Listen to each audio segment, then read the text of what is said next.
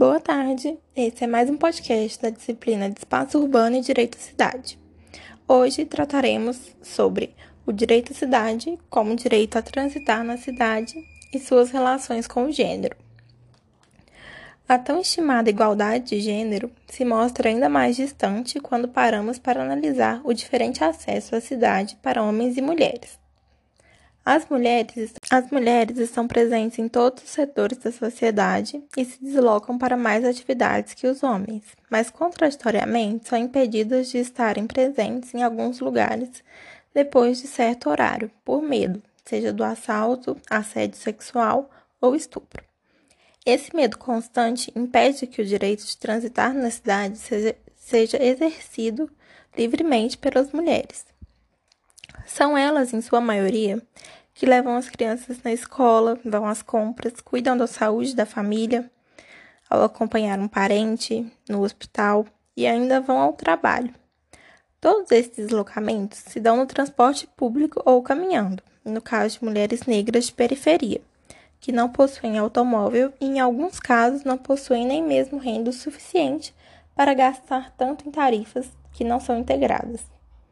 As mulheres que moram em bairros mais privilegiados e possuem uma renda maior costumam ter seu próprio automóvel, então não entram no recorte dos textos sindicatos.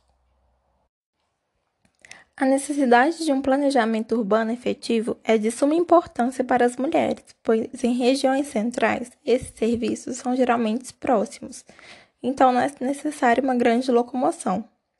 Mas diferente dos centros urbanos, as periferias onde essas mulheres vivem não possuem tanta infraestrutura e investimento. Então, essas mulheres precisam percorrer vários caminhos para conseguir cumprir todas as tarefas. A sobrecarga de tarefas, fruto da divisão sexual do trabalho e da cidade por classe, classe e raça, afeta duplamente as mulheres negras, com jornada dupla e com a distância.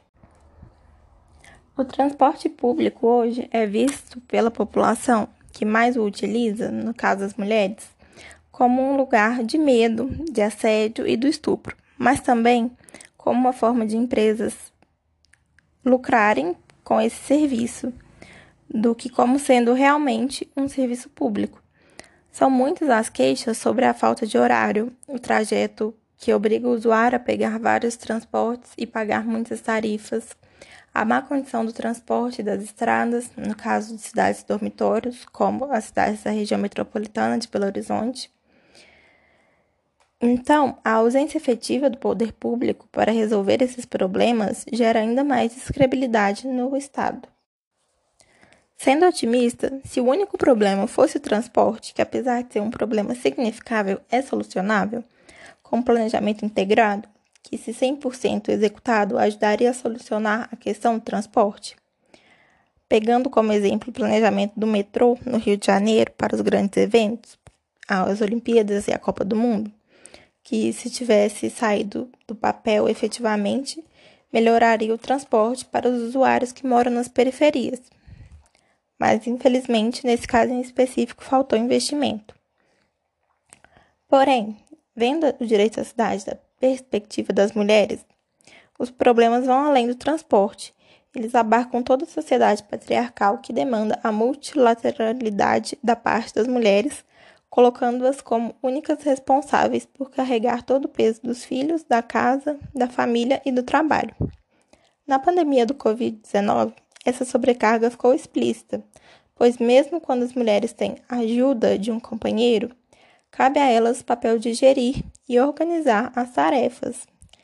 Então, a sobrecarga mental dobra ao colocarmos todas essas responsabilidades dentro de casa. As mulheres são responsáveis pelas cidades funcionarem plenamente, pois se encarregam do trabalho excedente que os homens não realizam. Analisando o momento histórico, temos o pós-Segunda Guerra, onde as mulheres assumiram o papel dos homens nas empresas e indústrias, devido à falta de mão de obra masculina. Mas a cidade continuou crescendo e se desenvolvendo para a minoria populacional, os homens. E essa lógica de uma cidade espraiada, dependente do transporte privado, beneficia somente a eles. Uma melhoria nas condições de mobilidade urbana, pensando nas mulheres, contribuiria não somente para a melhoria de vida delas, como toda a comunidade passaria a funcionar de uma forma mais eficaz e se beneficiaria no processo. Porém, essa mudança toca apenas superficialmente no problema. É necessário que a sociedade por completo se conscientize que a jornada dupla não é mais viável em um mundo onde todos trabalham.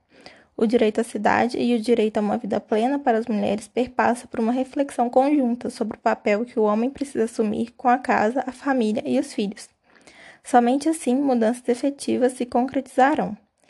Esse foi mais um podcast da disciplina Espaço Urbano e Direito da Cidade. Obrigada por ouvir.